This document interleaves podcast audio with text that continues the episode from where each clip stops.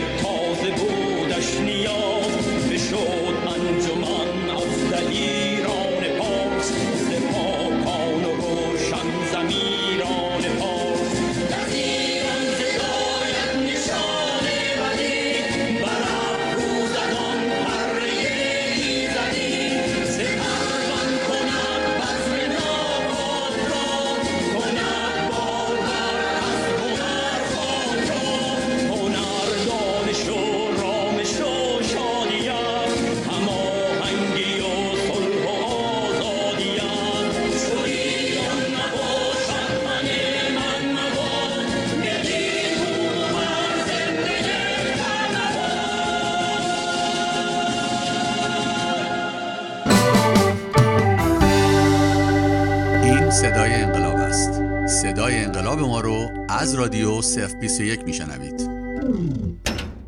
به نام خداوند رنگین کمان برنامه خودمون امروز شروع می‌کنیم. برنامه قانون برای ایران آمریکا با حضور آقای کیانوش رزاقی از ایالت زیبای مریلند و سوالی که شما عزیزان دارید. خب جناب رزاقی تشریف دارید؟ ما دیگه او رفتیم سراغ اصل مطلب. بله درود خدمت شما و شنوندگان عزیز. وقتتون بخیر جناب رزاقی امیدوارم که روز سرد و بارونی خوبی رو گذرنده باشید. بله بسیار روز سرد و البته بارونی. بله.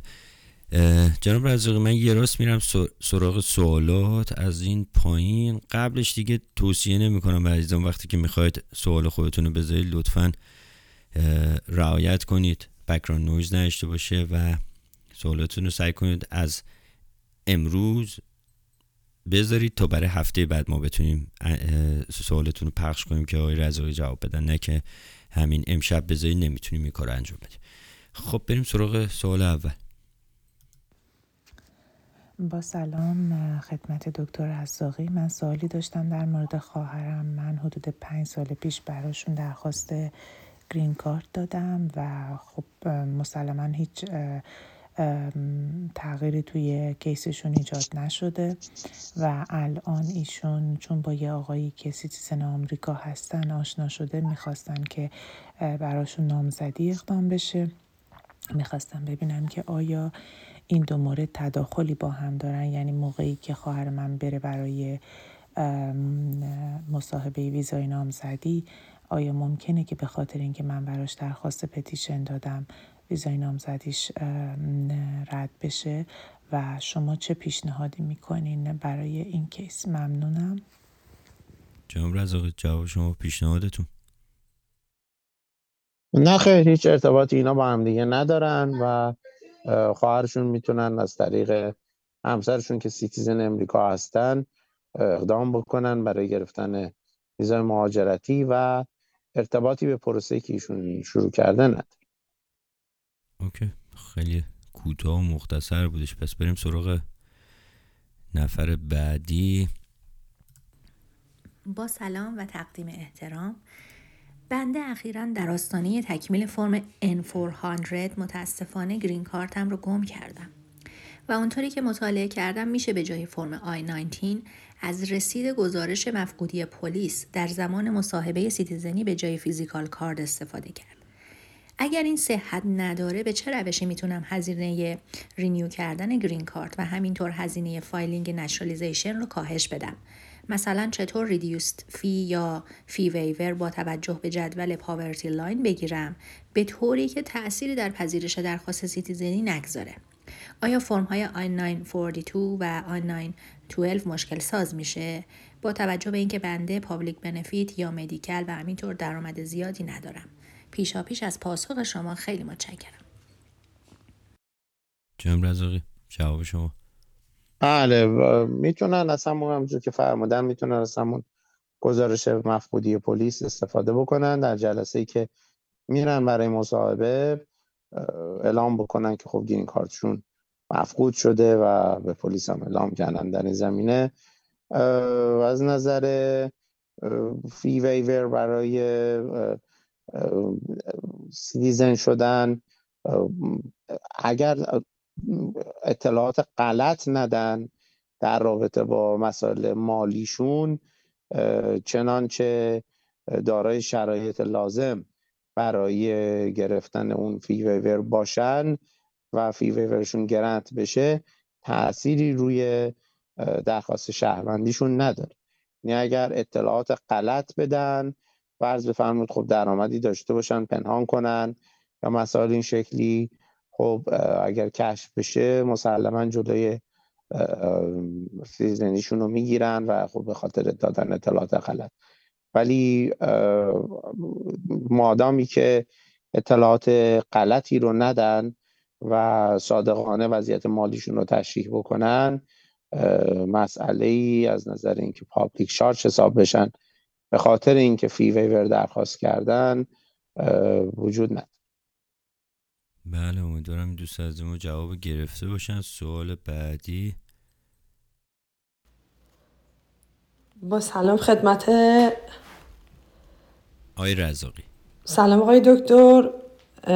مریم هستم. من حدود دو سه هفته پیش سوالم رو پرسیدم. در مورد خواهرم بود که دوازده سال پیش اپلای کرده بودم براشون و فرم NVC ندارم.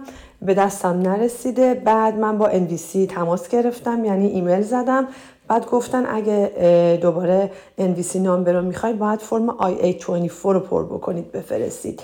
می‌خواستم اگه لطف کنید من راهنمایی کنید که این کار بکنم یا نه.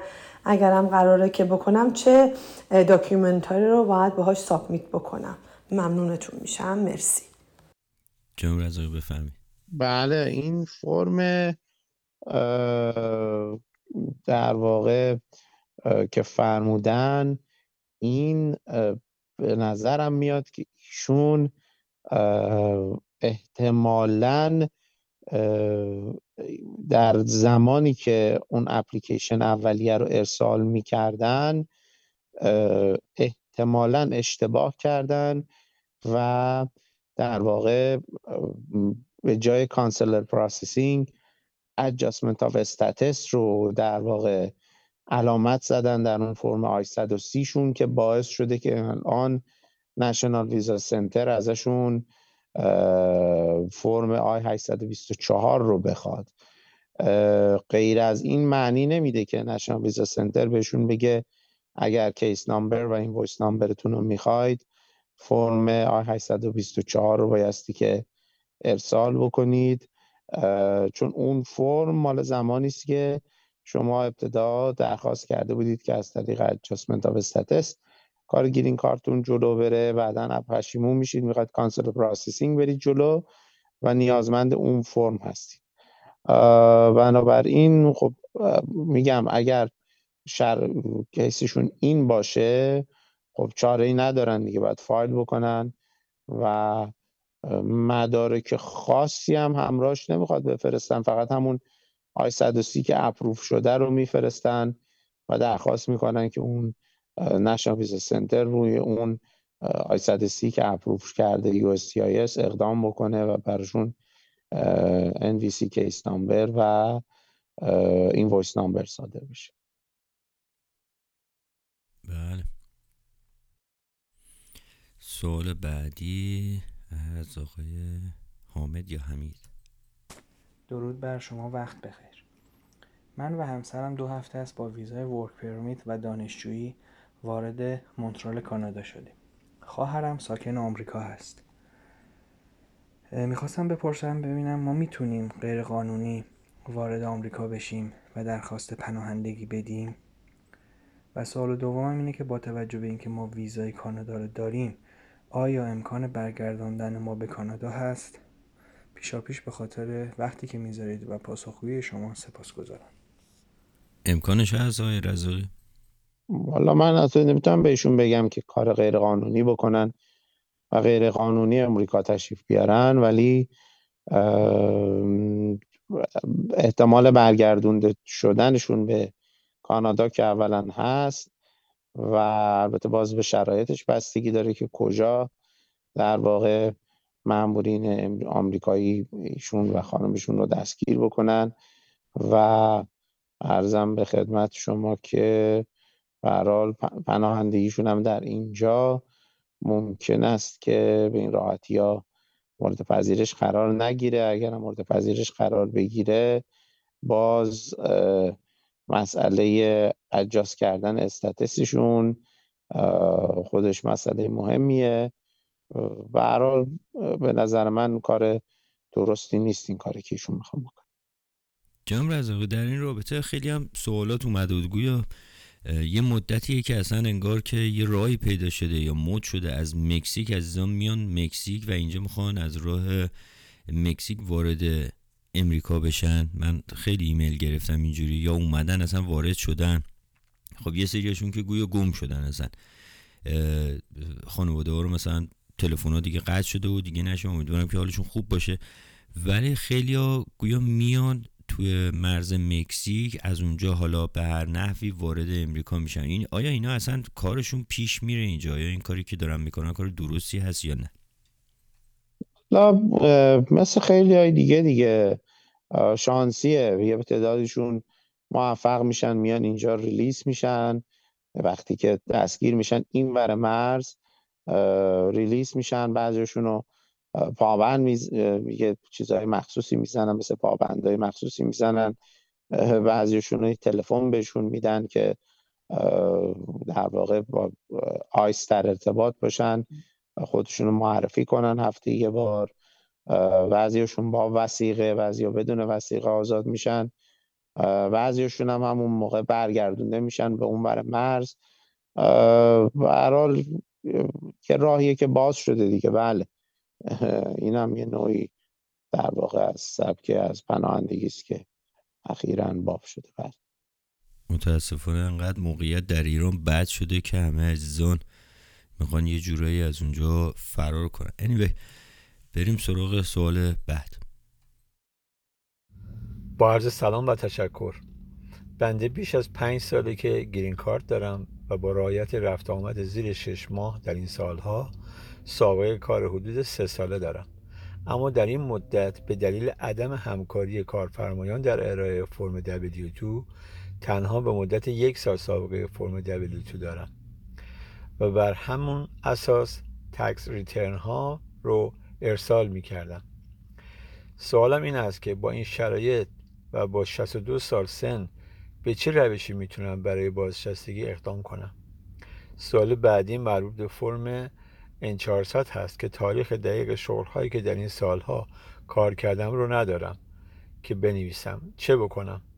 و اینکه آیا باید در نوشتن شغل ها و تاریخشون دقیقا منطبق با تسک ریترن ها باشه یا شغل هایی که کارفرمایان W2 ندارن ندادن هم باید بنویسم؟ من فکر می‌کنم 65 سال سن بازنشستگی داره آقای رزاقی بله حالا البته میگم من در رابطه با مسائل مربوط به بازنشستگی و social security و اینا نمی‌تونم advice ی بهشون بدم چون حوزه تخصص کار من نیست ولی تا اونجایی که من اطلاع دارم اگر در یک سالی برای ایشون سوشال سکیوریتی تکسز رد نشده باشه خب طبیعتا اون سال رو ایشون نمی‌تونن جزء سوابقشون بیارن که بعدا بتونن کلیم بکنن و چیزی رو بگیرن و اینها. ولی خب اینوشون باید برن با کسی صحبت بکنن که تخصصش در زمینه مسائل حقوقی مربوط به social security هستش و retirement در به سال دومشون لزوما اون چیزی که در tax return اشون نوشتن ارتباط مستقیمی و با سوابق کاری که در N-400 شون مطرح می‌کنن نداره. و تاریخ های این که در این شغل های مختلفی بودن اگر یادشون نیست هم چندان مسئله مهمی نیست و به قول معروف ماهیت مهمی نداره. می‌تونن تو the best of their knowledge بنویسن این در واقع در واقع اون چیزی که فکر می‌کنن که درسته رو تا اون حدی که امکان داره رو بنویسن و در جلسه مصاحبه هم اینو برای آفیسر توضیح بدن که خب من چیزی که یادم هست تو دوست of my knowledge نوشتم و تاریخ ها خیلی دقیق نیست. برای تاریخ های ورود, ورود به یک کار و ترک اون کار شروع و پایان یک شغلی جز اطلاعات محوری و اساسی که در واقع تصمیم گیری اون آفیسر رو نسبت به قبول یا رد درخواست شهروندیشون تحت تاثیر قرار بده نیستش. بله امیدوارم آقای سعید جوابشون گرفته باشن تا حدی. خب بریم سراغ خانم سپیده. سلام و خسته نباشید.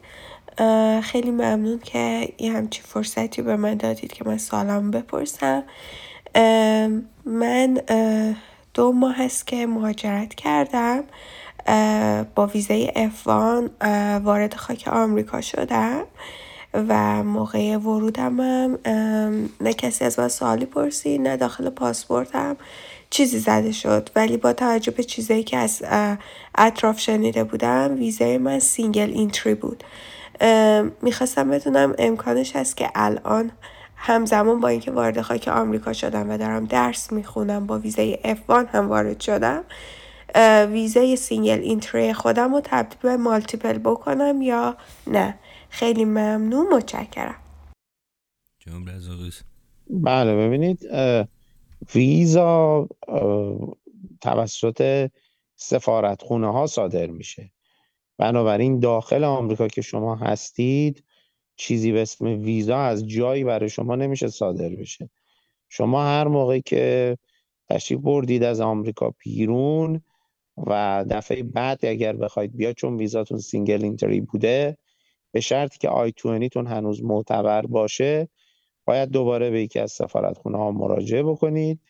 این بار باز اون سفارتخونه و بخش کنسولی ممکنه که به شما ویزای multiple بده ممکنه به شما ویزای single entry بده. ولی به هر حال تا زمانی که داخل آمریکا هستید و مراجعه مجدد به سفارت نداشتید بحث این که ویزای multiple بهتون بدن یا single بدن منتفیه چون ویزا رو سفارت خونه ها صادر می‌کنه. بله. بله. امیدوارم جوابتون رو گرفته باشی خانم سپیده. نفر بعدی هم. سلام. وقتتون بخیر باشه. ممنون از برنامه خوبتون. من و خیلی تشکر می‌کنم از آقای رزاقی بابت وقتی که می‌ذارم برای این برنامه. من نامزدم با ویزای J1 داخل آمریکان و two years home residency و تو ویزاشون هست و subject هستن. ما هم برای advisory opinion اقدام کردیم هم برای waiver گرفتن با no objection letter و منتظر جواب هر دو تاشیم. سوال من اینه که ما اگه الان ازدواج کنیم و برای green card اقدام کنیم اگه تو این بازه تو بازه زمانی این که قبل از جواب اون دوتا بیاد آیا reject میشیم یا RFE می‌خوره تا وقت تا قبل اینکه تا اگه جواب اون دوتا نیاد. خیلی ممنونم از برنامه خوبتون. وقتتون بخیر. ببینید I-130 شون رو می‌تونن فایل بکنن ولی I-485 شون اگر فایل بکنن و اون I-485 اگر بره زیر دست یک افسر USCIS و در لحظه ای که I-485 میره زیر دست اون افسر USCIS یعنی می‌خواد adjudicate ش بکنه waiver اون two years home residency نرسیده باشه در جا reject ش می‌کنه. چون طبق منوال و اون دستور عملی که اداره مهاجرت داره افسرهای USCIS نباید اینجور پرونده ها رو معطل بکنن. بنابراین اینکه RFE بخورن نه. اگر اون I-485 شون زمانی که داره adjudicate میشه waiver شون نرسیده باشه reject میشه I-485 ولی I-130 شون رو می‌تونن فعلا فایل بکنن مانعی نداره جناب رزاقی تو همین نزدیک به چهار سالی که ما این برنامه ها رو توی رادیو داریم و بارها و بارها در مورد نقل و انتقال پول صحبت کردیم. شما خودتون کلی برنامه گذاشتید در مورد گرفتن مجوز اوفک توی کانال تلگرامتون هست در کانال یوتیوبتون هست در کانال ما هست. اما باز هم هنوز خیلی عزیزان خیلی موارد رو رعایت نمی‌کنن. سوال زیادی هم ما اینجا می‌گیریم که نمی‌دونم زیر ده هزار دلار آیا انتقال میدیم؟ اینا میگن که مشکلی نیستش. و متاسفانه منبع این عزیزان همشون تو این کانال های تلگرامی و واتساپی و نمی‌دونم وبسایت های غیر معتبر اکثرا هم دهان به دهانه یعنی دوستم اوورده هیچی نشده و اینا. شما یه بار گفتید گفتید امکان داره هیچ اتفاقی پیش نیاد امکان داره اتفاق بیفته. ولی خب نسبت به خبری که امروز در مورد اون خانم بهادری فر شنیدیم در کالیفرنیا که کمک کردودن پولی و انتقال دادن به حساب یک کارگاه خصوصی برای دزدیده شدن خانم مسیح علی نژاد. شما چه توصیه می‌کنید توی این نقل و انتقال ها مخصوصا در فیسبوک اینستاگرام میان می‌زنن دلار میدم ریال می‌گیرم ریال میدم دلار میگم انقدر مبلغ هستش که می‌خوام انتقال بدم. یا اینکه مثلا بعضی خونه دارن اونجا میفروشن اینور پولشو می‌گیرن خونه رو به نام می‌زنن. شما چه توصیه‌ای دارید برای این کار یعنی بهترین روش کاری که می‌تونن انجام بدن این عزیزان چیه؟ چه مبلغ کم چه مبلغ زیاد؟ ببینید ما که خب روشش رو به صورت خیلی مفصل همونطور که فرمودید یک جلسه حداقل صحبت کردیم و اون مطالب رو هم خود جناب علی زحمت کشیده بودید و دوستان دیگه به صورت کلیپ مجزایی تهیه کردن و در اختیار دوستان هست. فکر می‌کنم یه نیم ساعتی هستش و خیلی مفصل. با جزئیات صحبت کردم اونجا و دوستان می‌تونن از اون استفاده بکنن. ولی این مطالبی که شما فرمودید یا این روش هایی که شما فرمودید اینا همه غیر قانونیه یعنی از نظر قوانین و مقررات آمریکا از قوانین و از منظر قوانین متعدد آمریکا چه قوانین مربوط به تحریم ها و چه قوانین مربوط به مانی لاندرینگ و مبارزه با پولشویی در داخل آمریکا این کارها همه ممنوعه و غیر قانونیه منتها خب ببینید مسئله اینجاست که مثل اینکه اینه مثلا شما یه چرا قرمزی رو با نمیستید دیگه؟ یا نمی‌دونم یه استاپ ساینی رو با نمیستید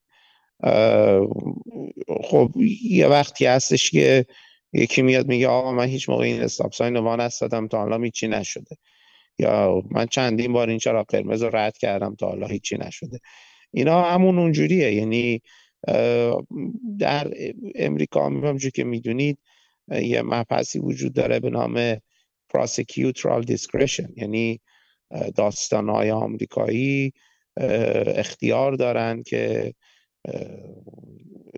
انتخاب بکنن که دنبال چه جرائمی برن دنبال چه جرائمی نرن. خب خیلی موقع این افراد لو پروفایلن یا به هر به دلایل مختلف داستان ها تصمیم می‌گیرن که پیگیری این قصه ها رو نکنن. گاهی هم اتفاق میفته که خب میرن دنبال افراد. بنابراین این مسائلی که فرمودید همه غیر قانونیه و اگه کسی می‌خواد خیالش راحت باشه که کار خلاف قانونی در امریکا نمی‌کنه همون مطالبی که ما حدود سی سی و پنج دقیقه مفصل صحبت کردیم رو گوش کنه و طبق اون عمل کنه بسیار سپاسگزارم آقای رزاقی از شما وقتی که گذاشتید و این خدمت واقعا یه خدمت خیلی بزرگیه. من به شخص خودم خیلی ممنونم از شما که وقت می‌ذارید و جواب سوال عزیزانمون رو می‌دید. و فقط می‌تونم بگم خیلی ممنونم.